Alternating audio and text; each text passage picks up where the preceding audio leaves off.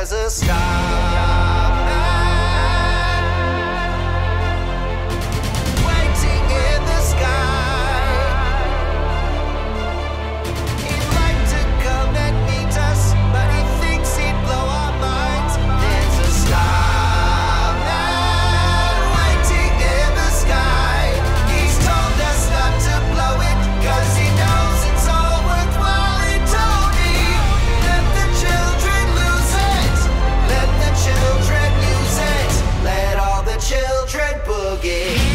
it's going to be the battle of counter transition versus on ball in that European Champions Cup final. Uh, Leinster versus La Rochelle, running it back from last year uh, in what should be just another fascinating game between two really good teams.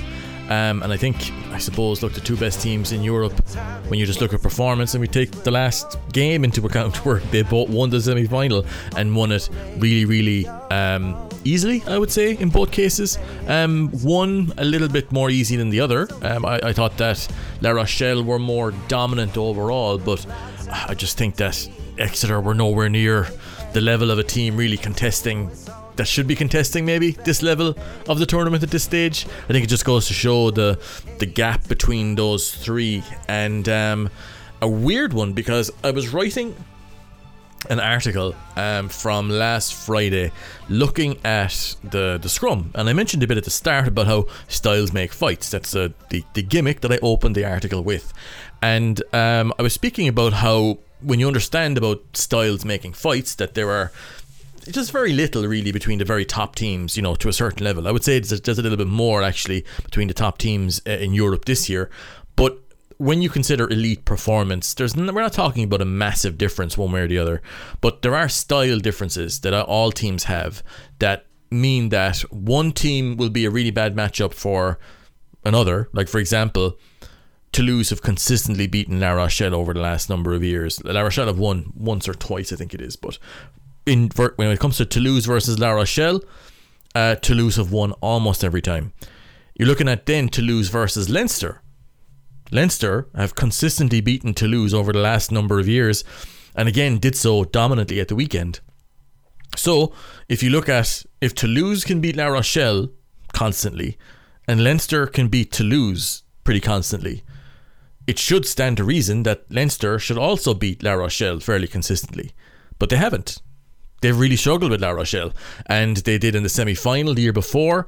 Uh, they, they struggled in the final last year, and uh, they're going to have another go this year. But I would say it's far from a uh, foregone conclusion that Leinster are going to basically do what they did to um, to Toulouse in this final. Now, look, they could, they're at home, but again, I just think that it's a really good example of how styles make fights in this game, and I I think that that's probably the purest example that you'll see the way that those teams uh, interact with each other, certainly over the last number of years. But first, we'll get into the the, the main game that I watched, which was uh, Toulouse versus uh, Leinster in the Aviva Stadium. Now, I didn't watch this fully live. I was driving around the place. I meant to do a kind of a shit housing tweet where I'm just like, you know, on a beach, you know, doing anything but looking at rugby, but I forgot my phone. I forgot my phone. I was trying to copy the uh, the Johnny Sexton uh, trick from the uh, Munster versus South Africa game, but I fucking forgot my phone on the beach. But anyway, that was a a really fascinating game coming in. My thoughts on it were that it was going to be much closer than what it ended up being in the end. And I think for a period, it had the potential to go down to the wire, but there were a number of of uh, of little turning points, some some big turning points as well, that kind of turned around the game from. Um, geez, I suppose uh, something that could have gone down into being an all-time classic to the end, um, but you know, not it, it ended up not going that way. Eventually, I think that that Leinster's performance, first of all, was it reminded me actually of New Zealand. Reminded me of a kind of peak prime all back all blacks from um, the I suppose from around 2013 to 2016 in that I don't think that Leinster were like absolutely dominant as in that they were like far and away 100% better team than Toulouse they were what like they were they were much better on the day and deserved your win, of course. But to me, it was the, that perfect illustration of how they have their system and they have their their players within their system so finely tuned, and everybody is so comfortable in running the game plan that's obviously a really good game plan full of really good players that's really successful. That level of certainty and that level of belief that you have, it's so hard to crack. And like Leinster's game, when you drill down to the basics of it, they make very few mistakes. The mistakes that they do make are typically in non critical areas. But when you make mistakes, when you make uh, errors in either your handling or your discipline, as Toulouse did, they kill you. And that always reminded me of the challenge of facing the All Blacks because when I was like, I was kind of upskilling myself in and around 2018, 2019, even before that, 2017. And I was speaking to a guy who'd worked at test level. I'll talk about him someday. But he was of the opinion that when you are looking to try to beat the All Blacks, it's a bit like um, fighting a boss in a certain video game like you know where you have to get everything right and if you make a small mistake that pushes you all the way back to the start. There are no save points when it comes to the all blacks.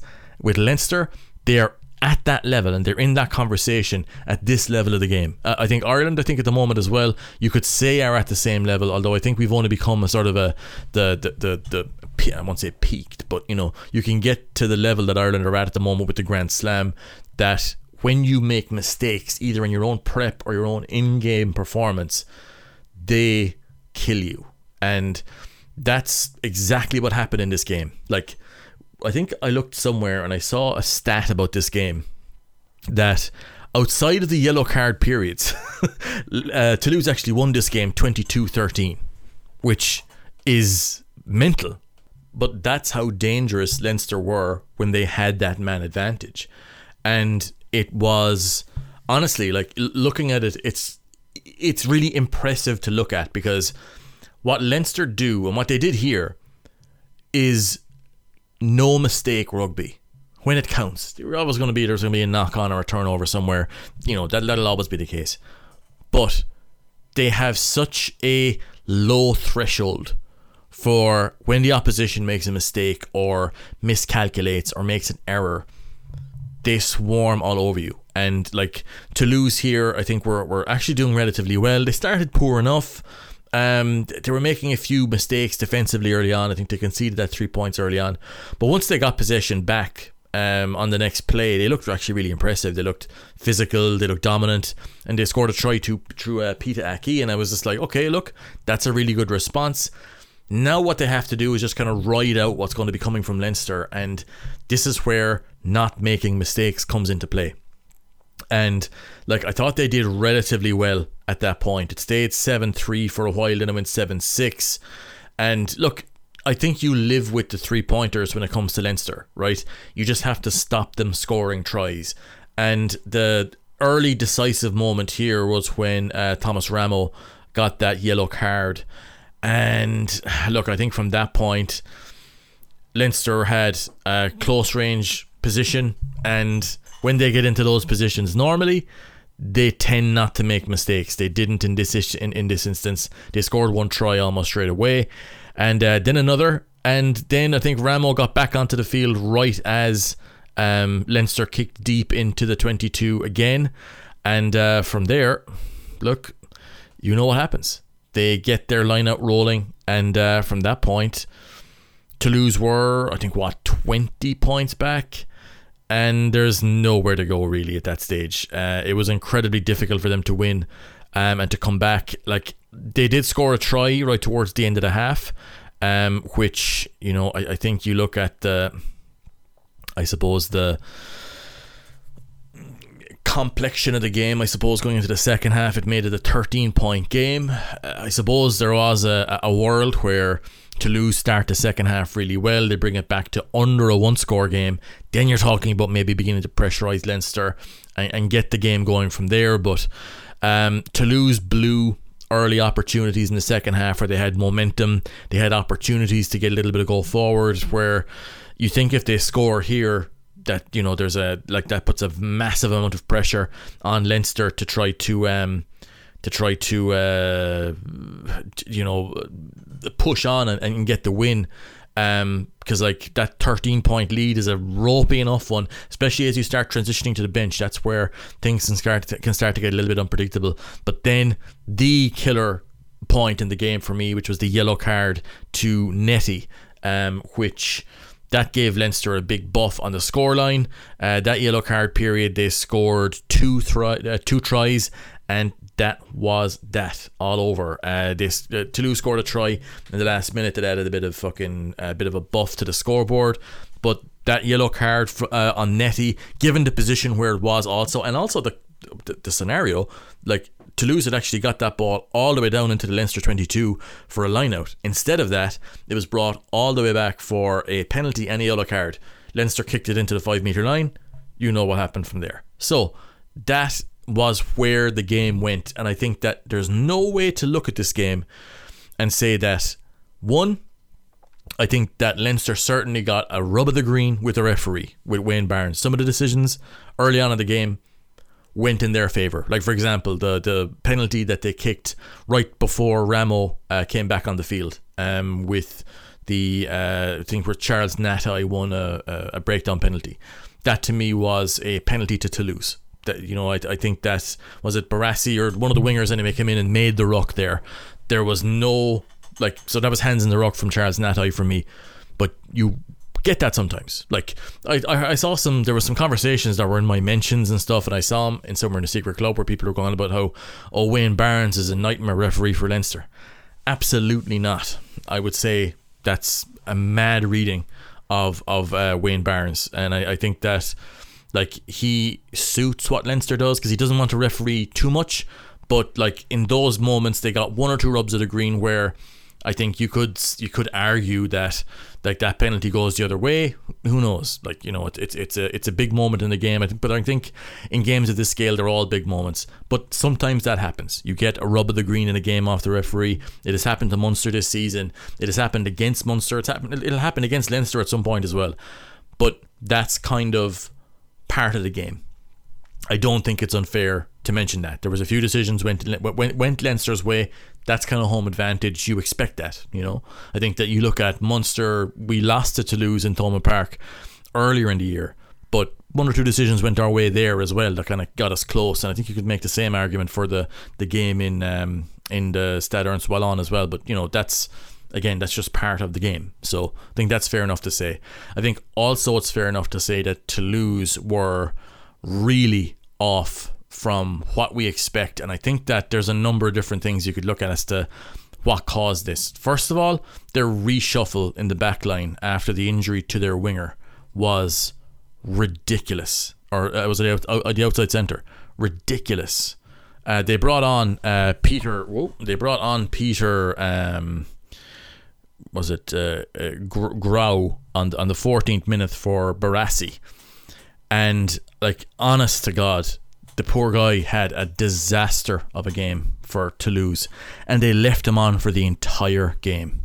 Now, they went to the point where they brought Graou on and moved Dupont to 10 and Ntamack into the midfield, which I just I cannot work out the logic of doing that unless uh, Retière wasn't fit now he did come on with, with 12 minutes to go for uh, for uh, uh, Mallia, but like you look at Retière has played in the wing. He's a scrum half as well. So if you even wanted to do that, you could bring on Retière.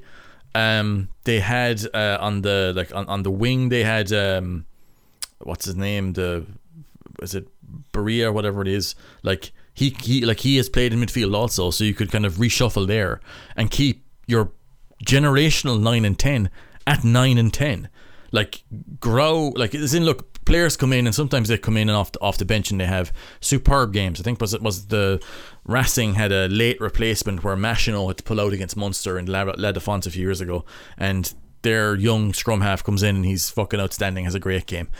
But I think in, in Graou's case here like he was directly involved in two or three Leinster tries almost straight away in that 10 minute period because like he ended up having to defend on the edge spaces where Dupont typically defends. They had to reshuffle a lot of their defensive structure. Now, like, and you, but then you look at Graou as well, where he made a lot of mistakes on ball as well. So it was just a disaster of a decision to keep him on for the entire game when like you could have just brought on Retière for example put him on the wing moved your winger into midfield maybe they were uncomfortable with that. Maybe they just didn't like the idea of moving around too much from what they had had schemed before. But I feel with a guy like Antoine Dupont to move him away from where he is the best player in the world at the moment to a position where he's touching the ball less and where he is unfamiliar like that to me is just mad. I just don't understand it. And it's like that gives you an idea of the sort of certainty that toulouse do not have for some reason where like you you would look at a situation like that and go would you see leinster doing that? And the answer is no. Like there's always a risk of a 6-2 split right? Where you where you have a 6-2 split you're going to have to make a a, a, a, a mistake somewhere if you get an injury early in the back line. There's the possibility of making a mistake is huge. But like they had Retière in the bench. He has played scrum half he can play in the wing and they have a winger who can play in midfield already on the field could you not just make that adjustment there and go look it happens these injuries happen that's that instead of actively harming yourself for the rest of the game and weakening the impact of your best player and like the best player in the world, I feel. For I, I just don't understand it. It's tough to look at. I was looking at it there today and I watched it again before recording. Could not understand how they made that decision in the moment. And like I said, it shows a lack of certainty, certainty that Ugo Mola, I feel, dramatically and drastically overthinks his games with Leinster to the point where I feel looking at this that they felt the biggest issue last year was their conditioning coming into the game, which I agreed with to be fair. But it felt like they didn't have a a means to understand why they are good. Even this season when Munster have played them, like the weather conditions meant that they played off ball in those two games, both in Thomond Park and in Stade Ernest They were so difficult to play against. And then it upped the value of their transition game with the likes of Dupont and the likes of Ntamack and all their like their, their their their talented outside backs on top of the huge physicality they had in their back. In this game, it's almost like they took those strengths away from themselves, and then on the, in the 14th minute made life infinitely easier for Leinster to defend by moving Dupont away from the the point of the ruck where he's most dangerous. It it helped Leinster choke out the Toulouse attack, and it just I I can't work out why Ugo Mola decided to do that when Retière was on the bench. And look, if he's not on the bench, or if he's on the bench and he's not fit, why is he there? Especially in a game like this. I know they have injuries, but yeah, that was bizarre. It was a really, really weird moment, and I, I think that Leinster must have been in up in the coaching box. The likes of Leo Cullen and Lancaster looking at that and kind of going, "This is fucking brilliant!" Like they couldn't have planned that better. Unbelievable, but absolutely none of that works unless you're an incredibly good, incredibly well coached, well drilled team with very little of what you'd call weaknesses, right? Like from a Leinster perspective, this game went perfectly. Um, everything that you could have wanted in your favor went in your favor. Like Toulouse ended up playing so much more rugby. Like Leinster typically are a very very fit team. What they don't want typically though is to be attacking for long stretches. They don't they don't play that way. Um, like you look at their kicking here, they kick the ball 34 times for an average of 33 meters per kick. This is counter transition, what we're talking about. They kick it long, they chase well, they hem you into in, into your area of the field, and they make you play from there. What Toulouse did for the most part was their box kick profile actually went way back. They kicked 26 times for an average of 31.96. Not that much of a difference in theory, but when you consider looking back over the game, very few of the kicks that uh, Toulouse did were, I'd say, of a kind of a counter transition nature. I think they were trying to bring the scrum into the game. They were trying to, to box kick a bit to I suppose, narrow the game up from a, from a Leinster perspective. But you know, none of that works unless you've got guys who are well able to, um, you know, complete the role that they've been given. And honestly, like Leinster had a lot of turnovers here, right? Like uh, T- uh, Toulouse won 17 turnovers, which I mean isn't ideal. Leinster have 36 missed tackles out of 189. Again, look, not all missed tackles are created equally, but you you again wouldn't want a number like that. I think Leinster can play much better than this. I think that Toulouse, with the way that they approach the game, both for their prep um, and with regards to how they manage the game with circumstances, and then just their own performance, nowhere near the level. And like, if you come in at like, uh, if you come at Leinster like that, they'll beat you every fucking time. And it's just, you know, like honestly, like the the the way that Toulouse ended up playing this game, just pl- would play straight into what Leinster would have schemed. Like they had a negative pass per carry ratio, did Toulouse. That'll show you where this game went from their perspective. They had way too much possession. It was way too easy for, for Leinster to defend for the key parts of the game and the small windows of opportunity that Toulouse needed to actually pull this game back in their favour once they went behind. They missed out in those moments. And, you know, again, there was those big talking points. But, like, you look at Ross Byrne, for example. I didn't feel he was outstanding in this game. But what he is outstanding at is understanding Leinster's scheme and hitting the exact notes he has to hit on the thing which is most important to Leinster, which is your work off the strike play on the lineout. Ross Byrne is so good at running those plays. He understands those plays down to the ground. He runs at a similar pace as Sexton. So he knows where he's supposed to be. Everybody knows where he's supposed to be, and they're able to work their entire gimmick off the back of that and make good, easy gains. Like again, look, you look at the typical metrics that we'd expect from Leinster when they lose. 93% line-out completion. That is not a losing Leinster performance. Okay, you could look at the at the, the ruck completion, 95%. You'd need that against Leinster. You'd need to have that around 95%, maybe a bit below. But when you look at that line out completion, 93%, you're not going to get near them like that. Toulouse is contesting at the line out. Even their own line out was sloppy, not what it needed to be. Their own maul wasn't what it needed to be. It just felt that, like I mentioned there earlier, that I wasn't quite sure what the philosophy of Toulouse was coming into the game, other than what we typically expect from Toulouse. There was no adjustment to Leinster. There was no like because yeah, look, you, you want to play your game, but like I'm not sure if Ugo Mola knows what this Toulouse's best game actually is. Like I'm not sure he understands why they got to this stage.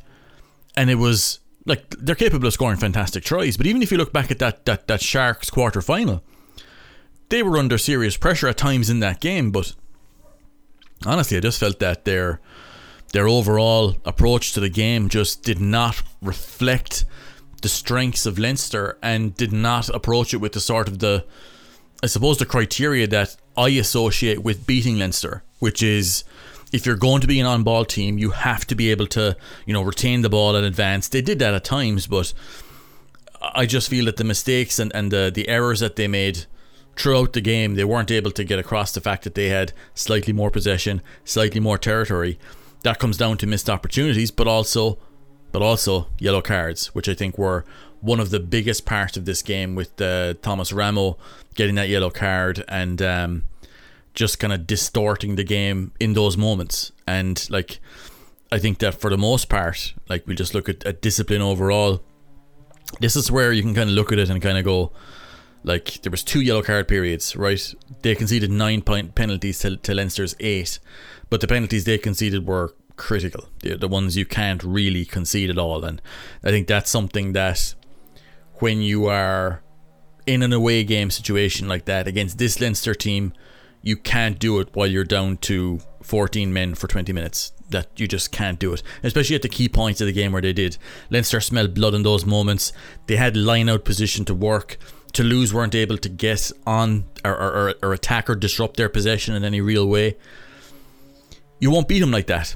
You won't beat this Leinster. You won't beat this Leinster team with with with those uh, statistics, with those with those metrics. And like I, I think that like when you have Ross Byrne knowing the scheme, being a, a system fit, like it shows the, the power of system rugby, which is like I think it's without question now just how powerful system rugby actually is. Leinster are the ultimate system team. And like guys like Caelan Doris are so important because he's able to play multiple roles really well. You know, guys like Jack Conan had a great game today, but like the moments where he had those those big moments, for example, like the the try he scored for the the, the show and go, that's where you want Jack Conan, right? And that's the sort of thing where if you give those moments to Leinster, they are normally so incredibly efficient. What I didn't like about Toulouse was is that they were they were they, they were neither massively on ball or as effectively off ball as what they would have needed to be to beat this Leinster team. That's what frustrated me and what kind of turned this game from being you know, potentially an absolute Heineken Cup classic into just a bit of a damn squid, you know, for, for a damn squid, damn squib from a um a, a neutral's perspective. Um, but yeah, no, like I think that like Leinster more than deserved their win. Uh, my player of the game, Gibson Park, thought he was outstanding. His kicking was really good. His management of the ruck was really good. His pass accuracy was superb. Like, you know, you look at the amount of, of, of possessions that he had, and again, this is not the first time this has happened. That when, whenever uh, Gibson Park has come up against uh, Antoine Dupont, it has been Gibson Park who has looked the the better player in the moment, which I don't think reflects the reality of the players overall, but I think that it gives you an idea of, I suppose, the effectiveness of whenever Leinster or, or Ireland play France, where you know Gibson Park is involved, the power of a better system, like the framework that Leinster have that they're working so so good, and like it'll give you an idea here that that uh, Ross Byrne had a great game, but didn't carry the ball into contact once, going in the metrics that I'm looking at here, which is mad, really, when you think about it. Like his pass per carry ratio is massive 16 passes, no carries whatsoever, as as they count them here. So, like, that'll give you an idea as to, like, how effective he, he like, is in the set piece was in particular, because the vast majority of that action came on the set piece. Toulouse gave them too many set pieces and didn't disrupt them enough. That was a key part of this game.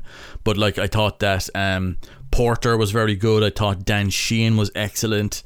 Um, Ross Molony, I think, had a very good game. James Ryan, very physical, very attritional, a real nuisance to play against. Like his work at the at the maul, in particular, defensively was very, very good. Offensively as well, very good.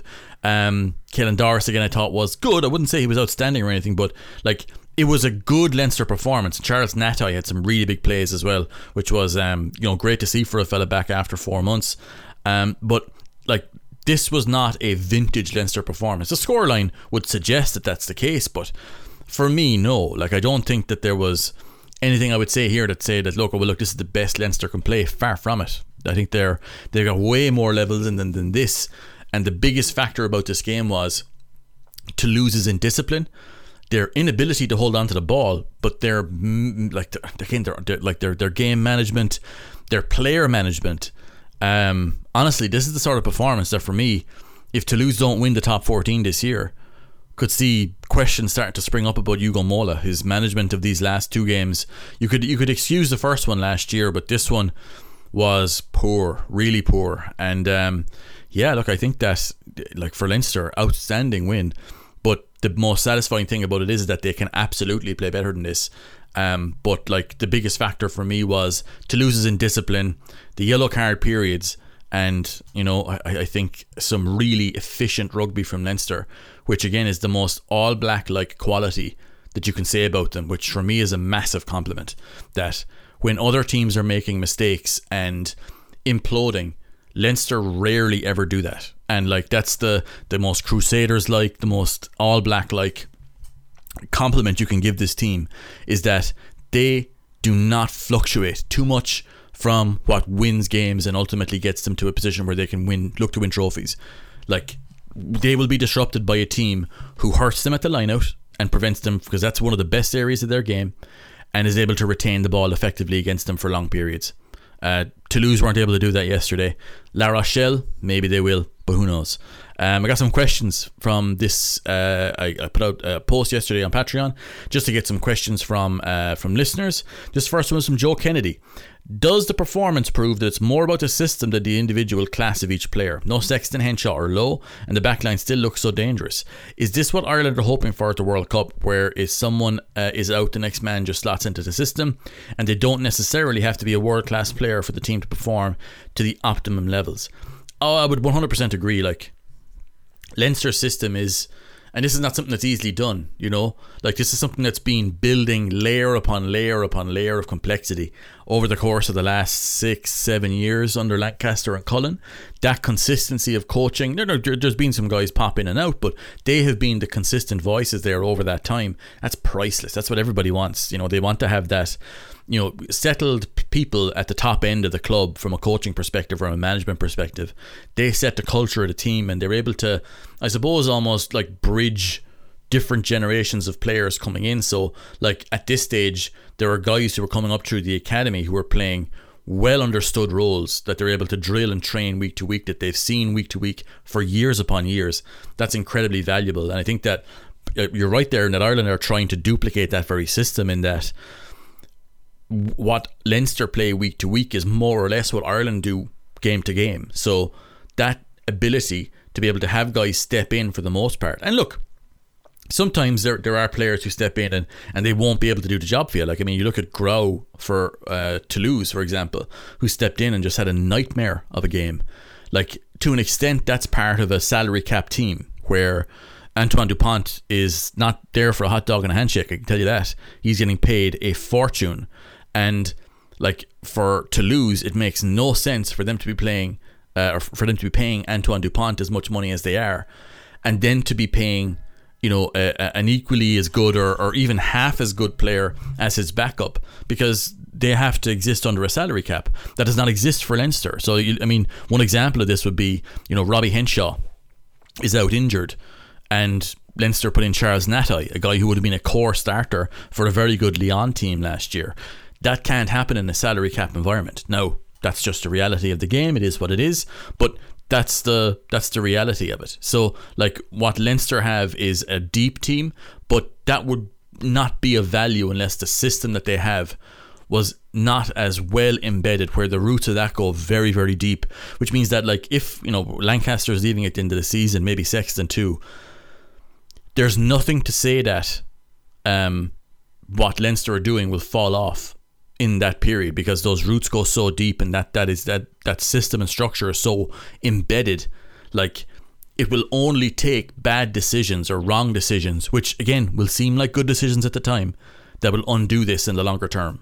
So like as you said there uh, Jimmy O'Brien comes in and he knows what's expected of him in that spot. Like he knows at the set piece what he what lines he's supposed to run as part of that team so he knows what Ross Byrne will do. He knows where he's supposed to be. So he's able to be effective off the strike uh, off the strike play in a set piece. Like I wouldn't say Leinster in open play were were outstanding. I don't think they were. I think I felt I felt that Ross Byrne at times looked a little bit hurried, a little bit under pressure. But like if you give Leinster 16 lineouts and you only can only disrupt them at one, that's going to be 15 times that you have to face an incredibly complex and effective strike play machine, which again, they know their roles inside out. They're one of the best set piece teams in the game. And like once they get into your 22, the chance of you conceding a penalty are pretty big. What happens then? They kick it down the line or they kick for three, and you know how dangerous they are at the uh, off the maul from five meters. I know everybody is, but Leinster are very efficient at that area of the game. That's just the way to to lose against these guys, to be honest. And I think that uh, to lose, if they're capable of learning from this, which I felt they would have looking at the France game. I'm not sure if they are.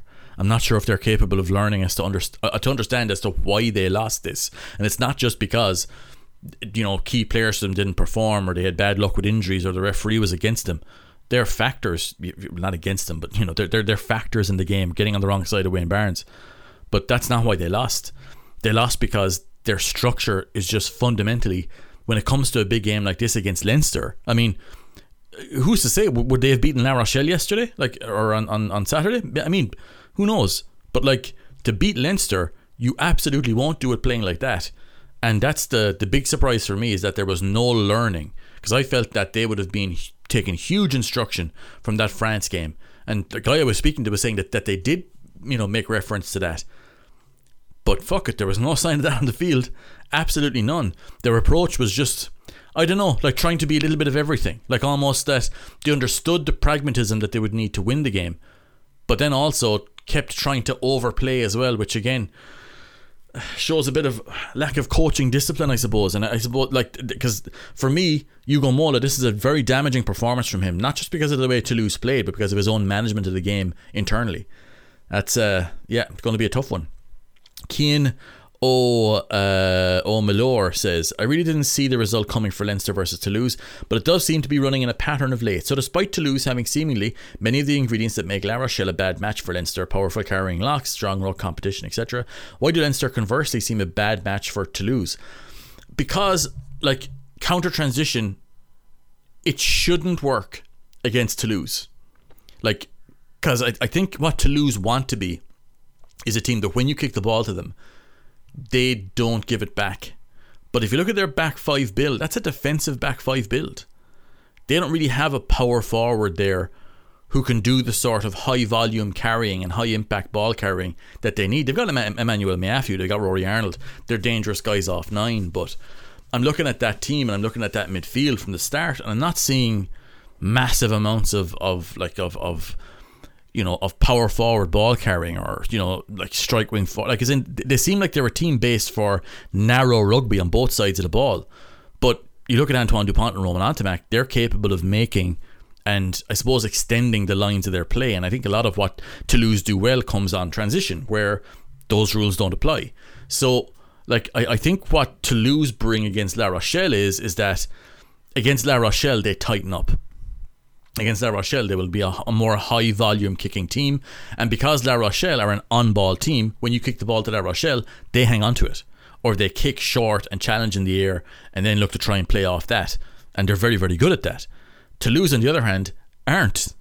like Toulouse are not a good on ball team based on what I've seen just over the last couple of games, like from when I watched uh, against Munster even they were better without the ball. And when they play without the ball, they're incredibly difficult to play against because when you try to transition against them, they're very good on transition D, and then they punish you off nine. Like I was full sure they would look to try and keep the ball in field as much as possible in this game to try and put pressure under Ross Byrne. I spoke about it before the game to expose him as a playmaker and get access to him where they're making him carry.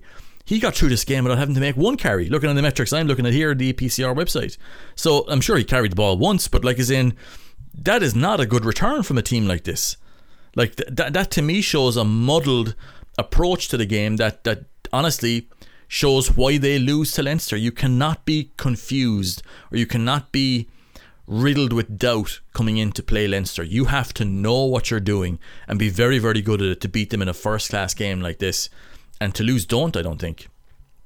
Uh, S. Smith says, I mentioned it yesterday in a secret club. If you watch every time Leinster are calling a big play from a ruck as uh, Gibson Park is picking the ball, another forward barrels in, uh, it knocks their players back and it'll also pause in the backlines close, close down for a split second works really well. They also do this side swiping tackle in particular in the 122 to slow the opposition ball. Instead of a big front hit, they seem to go side hit, but as they're making the tackle, their body swings around like a garden strimmer, blocking off any support lines from collecting a pop or securing the ruck. It happens too often to be coincidental. I just found it interesting. Seems to be another evolution. Yeah, no, look, they like they're very good at doing that about sweeping around and you know delaying the clean out, and especially because they're a team who don't really contest a breakdown all that much outside of you know one or two. If there if there's a window, obviously they go for it, but um, they do that just to slow the possession and give them as much chance as possible to get as many effective defenders in line as possible. But like they, they are very good at blocking. They're very good at like disrupting, like churning the defensive line with you know blind runners coming in and preventing guys from progressing across the field, which creates little gaps. So like I, I've spoken about it before, but if you look at a machine, for example, that makes biscuits, right? The biscuits come down out of a chute onto a conveyor belt. Uh, they will come down in a regular pattern so that the gap is the same between all of those biscuits as they come down. What Leinster are very good at is blocking that, right? So they block the chute so that the biscuits can't come out. There's a there's a bigger space. So when they do block it and take their hand away, there's a bigger space between that biscuit and the biscuit that just came out. That's where you can run guys through. That's where you can make you, you can force compressions that way, and they do it with really good blocking lines, really good lines of running as well, which kind of are option lines, block lines. But they're very very good at that. It's one of the best things they do, especially off set piece at, at on the uh, on phase play, I think what most teams will be looking to do now with Leinster is to hem them on the first, second, or third phase of set piece. To whatever you do, do not concede. Don't you know lose 10, 20 meters to them off the set piece. Get them into settled phase play, and I think you'd be comfortable enough then.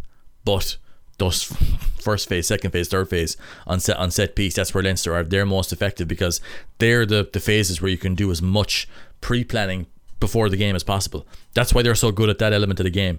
They work on it relentlessly, but they've got really good ideas. And again, the the the fellas who they're playing with, these ideas go deep. So they haven't had to bring in three or four different philosophies over the last couple of years. They have had one since 2015, 2016, and maybe 2016, 2017. And that is such a huge advantage to becoming an effectively an effective winning team with the academy input and throughput that they have. So yeah, thanks very much for that question as well. Colin O'Reilly says, "What level of impact do you think Dupont moving to ten had in the result?" Massive. It looked like they schemed it with Dupont having a fairly unusual role. Do you think they would have gone to this setup at some point in the game, regardless of injury? James Ryan was absolutely sensational in that game. Larmour short why he isn't into 23 for these games usually and won't go to the World Cup. I could see Russell getting a chance to pass him uh, over the coming weeks. Yeah, no, I didn't feel Larmour was great myself, um, but didn't have to be. You know, like uh, there were like Leinster's wingers in this game were again functional, yeah, and that's all they needed to be. But like, uh, if you look, remember last year, um, in that quarter final, Munster versus Toulouse, they actually moved Dupont to ten in that game as well, late in the game. So perhaps it was. But honestly, like, and I would I would ask this of Ugo Mola, if it's such a good idea, why do you never or very very very rarely start Dupont at ten? When you're not under pressure for injuries or late in the game. If it's that good an idea. I would say that moving your best player and the best scrum half in the world and best player in the world in my opinion away from the position where he touches the ball the most is mad in this game. I, I, I, I again, it's just it, it's it's a massive part of of Toulouse not looking like Toulouse because you take away one of their best support runner. He's running from a different area. He's touching the ball less he's not a massive kicking option from 10 either. Like i know like as in he, he can do it but like as in he's mostly kicking from like you're you're best at what you do most of the time you know? Like i don't know why you would do that. Move that guy away from there to get an objectively worse player on the field in his position. Genuinely i, I don't get it at all. I, I can't think of any logical reason why you would do it unless they were worried about Retière being injured. And just didn't want to you know maybe disrupt their midfield too much. I, I don't know. It, it's baffling, genuinely. Uh, PJ McGovern says one, La Rochelle did a great job of slowing down Exeter's ruck ball. Some may say cynically, the defence and attack was super, keep ball alive in offence. Yet they were an on ball team, uh, and it was evident on several, several occasions. It will be a different challenge for Leinster. If uh, La Rochelle hold their discipline, what are your thoughts and can they prevail? And number two, is a system that allows a team to play the majority of their games in a premier European competition in their home city, giving unfair advantage. Three, the Porter incident on Saturday with the TMO interaction, and does the yellow card he should have received as a result impact the outcome? Uh, on your last question, I would say yes. If anything that keeps Andrew Porter on the field for the entire game and doesn't take him off for 10 minutes in the key area of the game, for me is an advantage. Now, I've watched it back. That to me is at least a yellow card. I think that if this game isn't played in the Aviva, I think that probably is a yellow card because it gets replayed. And again, I know that BT Sports are running this, but when you're in the home stadium of the team where you are, it's only natural that you end up deferring to what's there, especially when you've got no skin in the game yourself. This is the biggest area of the game where I feel that needs to be tightened up, which is the power of the TMO, but the ability of the TMO to like they can only work on what they're shown. So if they're not watching it live and they don't see something live, like they can't go back and scrub the footage. Like they're waiting for it to be shown to them. So that in itself is a black spot for rugby that I feel that we could we could really we could shore up um, by having the TMOs be they're specifically TMOs only, but they have ability to produce and rewind and have multiple access to angles themselves and be able to find the footage themselves and not have to worry about well what's going to show up on the TMO. Like no, maybe they're going to do that with the whole you know TMO bunker thing.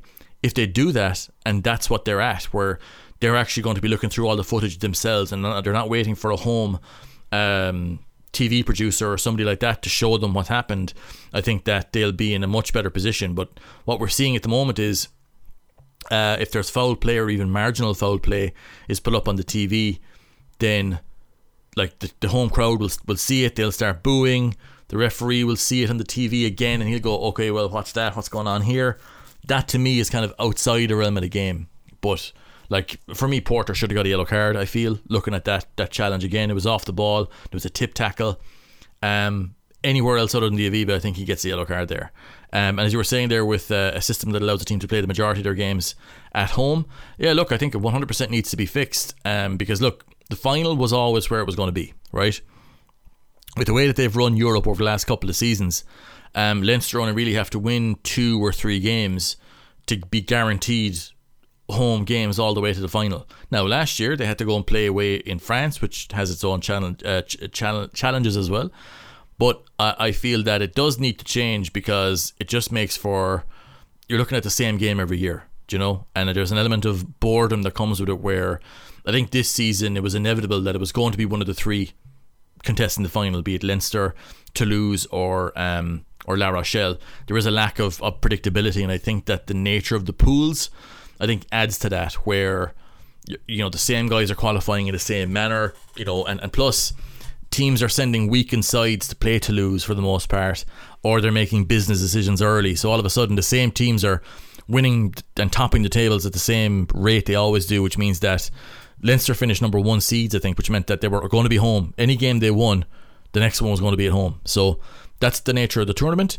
Personally, I think it would look a lot better if they introduced the first and second leg that means you get you know a, little, a, lack of predictability. You could have an open draw then, which means that once you qualify for the knockouts, there will be a double-legged game for a quarter final. We'll say maybe the semi-final.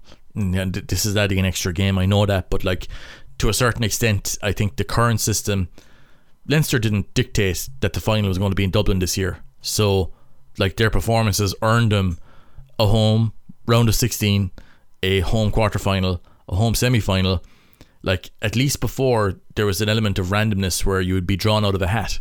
So there was an element of randomness there that adds a challenge in itself. Um, but yeah, no, it's it's it's certainly I think it needs to change, but I think it's exaggerated this year because Leinster have played more games in the Aviva than they have played away from the Aviva in this year's tournament, which I don't think that a credible tournament can have that with a team in the final but only playing two games outside of Dublin all year, that to me, I think that needs to change. But like I said, it could have been anybody. Like if, if you know the game was the final was to be held in in Uí Chaoimh, for example, or Thomond Park, for example, then you know Munster theoretically could have had every single game bar two at home as well. So look, it, it, it is what it is, but I feel it does need to change. As for La Rochelle, like I've only watched, I'd say a first kind of skim run in that game. Um, La Rochelle are an excellent on-ball team. Their ability, like like the whole you know KBA keep ball alive, they make it very difficult to defend against them because you're looking at so many different pictures. They have so many different heavy runners who can retain the ball simply, but you look at their structures outside that as well they're capable of of extending the line of I think Munster actually are, are, going to a similar enough style believe it or not. I think we're going to like we're trying to do a sort of a KBA style game as well because La Rochelle kicked the ball seven times total against Exeter. Seven times they only kicked the ball like that'll give you an idea as to their approach in the game first of all and how radically different it is from counter transition so like they're looking to when you kick the ball to them they hang on to it and they will run through it and they have the heavy machinery to plow through you. And like that's going to be the big challenge in this game against Leinster, where Leinster are counter transition, where they kick the ball a lot. La Rochelle typically don't kick the ball at all, and or relatively speaking. So that's where this is going to be a massive uh, style clash. Uh, where I think Leinster have struggled against La Rochelle is that Leinster's game gives you the ball, but relies on you giving it to, giving it back to them in a better position. La Rochelle don't do that. Like they are very reluctant to give you the ball back. So that in itself is going to be the fascinating battle in this final. And I think it's uh, look, looking at the entirety of the competition up until now. I think the two most deserving teams. But like I said, this is a case of Styles makes fight because I think if it was a final between Toulouse and La Rochelle, I would actually back Toulouse to win, which is just bizarre, but that's that's how it is. Joe McDonald says, which side has improved more this season, Leinster or La Rochelle, and why? Um, I think Leinster have improved, but I haven't seen anything this season that to me has kind of kicked them up a level from, from where they were last year, which was good. Like they were very, very good last year as well. But I feel that given the way that Toulouse performed, I know it's kind of like, you know, kind of a goalpost moving. I don't mean it to sound that way, but I just felt that Leinster, I'm not sure if they've added a whole ton more to their game. They're just a few percentage points better now. Again, bear in mind they lost that final in the last minute with one of the last plays of the game. Um, I think La Rochelle this year are doing a few things differently. They've brought in a few different guys. Um, they've had more fluctuations in performance this year, really. So, like, I mean, a team like La Rochelle shouldn't have to go as late into the game against Gloucester in the round of 16 or the, the quarter final, whatever it was, to, to beat them. That's kind of what makes me kind of a little bit like concerned a small bit about La Rochelle. But I feel that once the occasion gets bigger for them, that's where they get bigger. I, I would say to answer your question, I think Leinster are better. I think with the guys they've added in, they have more depth, so they don't necessarily have to worry too much about what happens with Henshaw is out injured. Who do we put in ahead of them? I feel that Leinster they fundamentally don't trust the guys that are beneath Henshaw in midfield. Like you could have easily gone last year and, and not signed Charlie Charlie Ngatai, but he's a very good player. They spent that money knowing that look, they have a central contract with, with Henshaw and he's on X number, you know, four, 500k a, a year. Charlie Ngatai is not there for cheap. So like they're making that, that like that move specifically for games just like this, where if Henshaw is missing, I don't think they want to rely too much on on uh, you know Kieran Frawley or Jamie Osborne or whatever else to start a big game like this. Um, and I think they were justified with how well Charles Ngatai performed.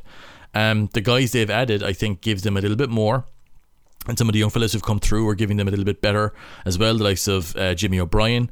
Um, but yeah, massive challenge in the final. I think Leinster are the better team compared to last season. They they have improved more, and I think La Rochelle. I think their their top level is better than Leinster, but it's on the day. Will they have the guys available that they need? Both sides have some big, big games coming up as well. So you can only really deal with that game the week of, which I think Ronan O'Gara was speaking about after the game too, where he said you can only really talk about Leinster like the week of the game because who's going to be available? Like Leinster have already spoken about rotating some guys for this game against the Sharks in the quarter final of the, the, the you know the the URC.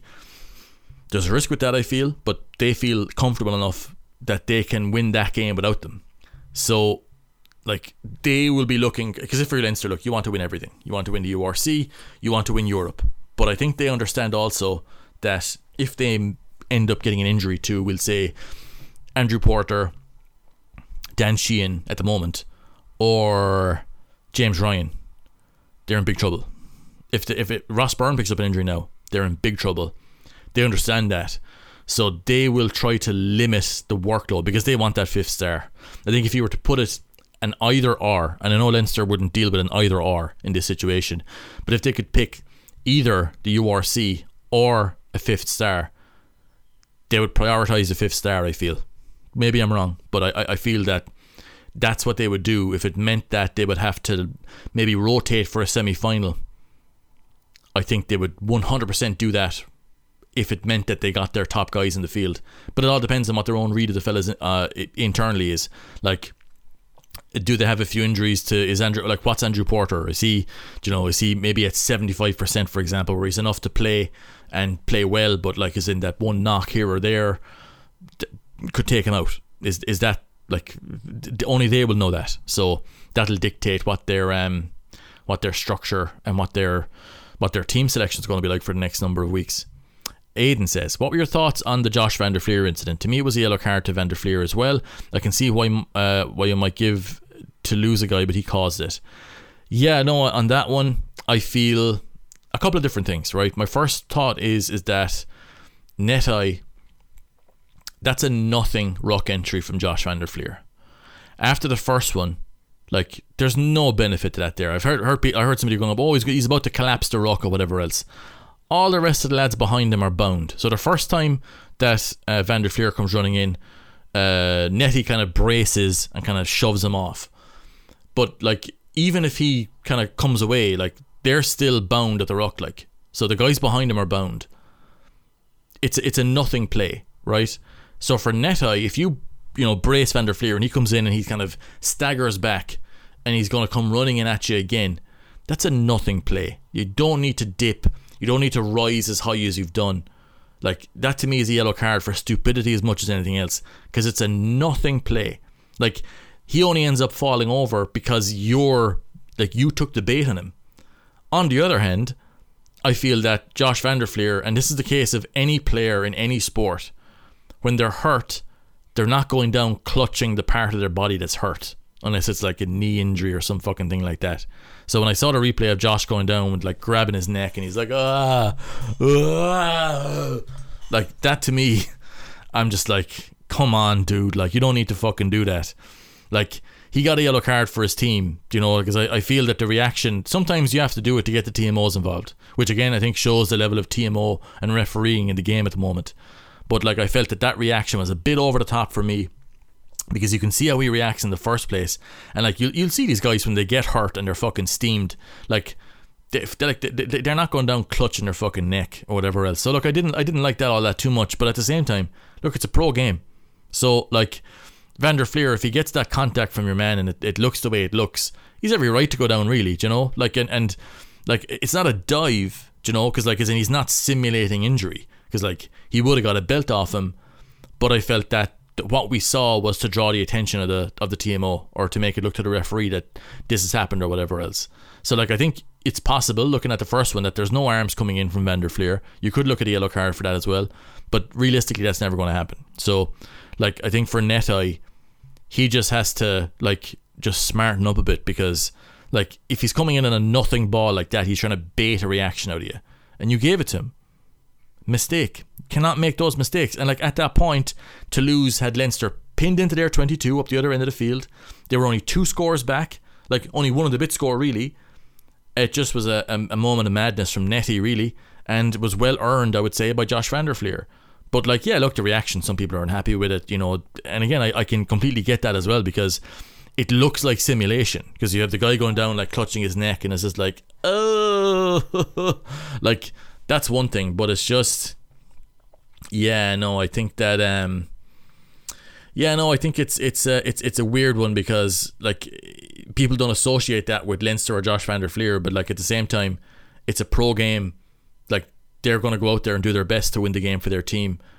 Uh, as as an incident, look, it's, I think it decided the game or, or, or put the game in a position where Leinster or Toulouse rather could not come back.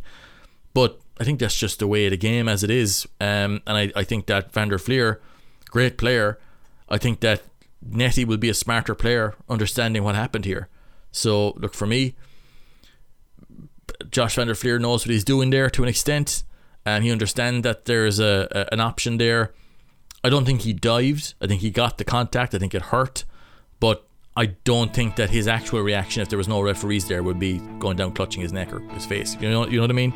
Like, you know, when some fella gets a belt in an actual real fight, they're not going down like holding their like oh my, my my nose or whatever else. Like you're you're fucking hot. You're going out there trying to trying to fight the guy. So th- that to me was my, my take on it. Um, I, I don't think there's anybody wrong here, so to speak. I think it was a um, a tough incident to referee, but um, yeah, it seemed soft on first watching. But the more I watched it, the more I was thinking that Neti just needs to fucking smarten up and realize the position he's in, and that he doesn't need to do that. And uh, yeah, lost the game for his team. Well, I didn't lose the game for his team, but you know what I mean. That moment ended up losing the game for Toulouse, I believe, or put it so far out of reach to them that it was almost impossible. So yeah, thank you very much for listening in. Thank you very much for being a TRK subscriber. Uh, we've got main event Munster coming back this week with a playoff game in Scotstoun, so content coming on that. I've got a uh, five euro tier scrum um, article out today, so have a look at that as well. Looking at Stephen Archer and I suppose Munster scrummaging over the last two weeks in South Africa. Thank you very much for joining me. I will talk to you again very, very soon.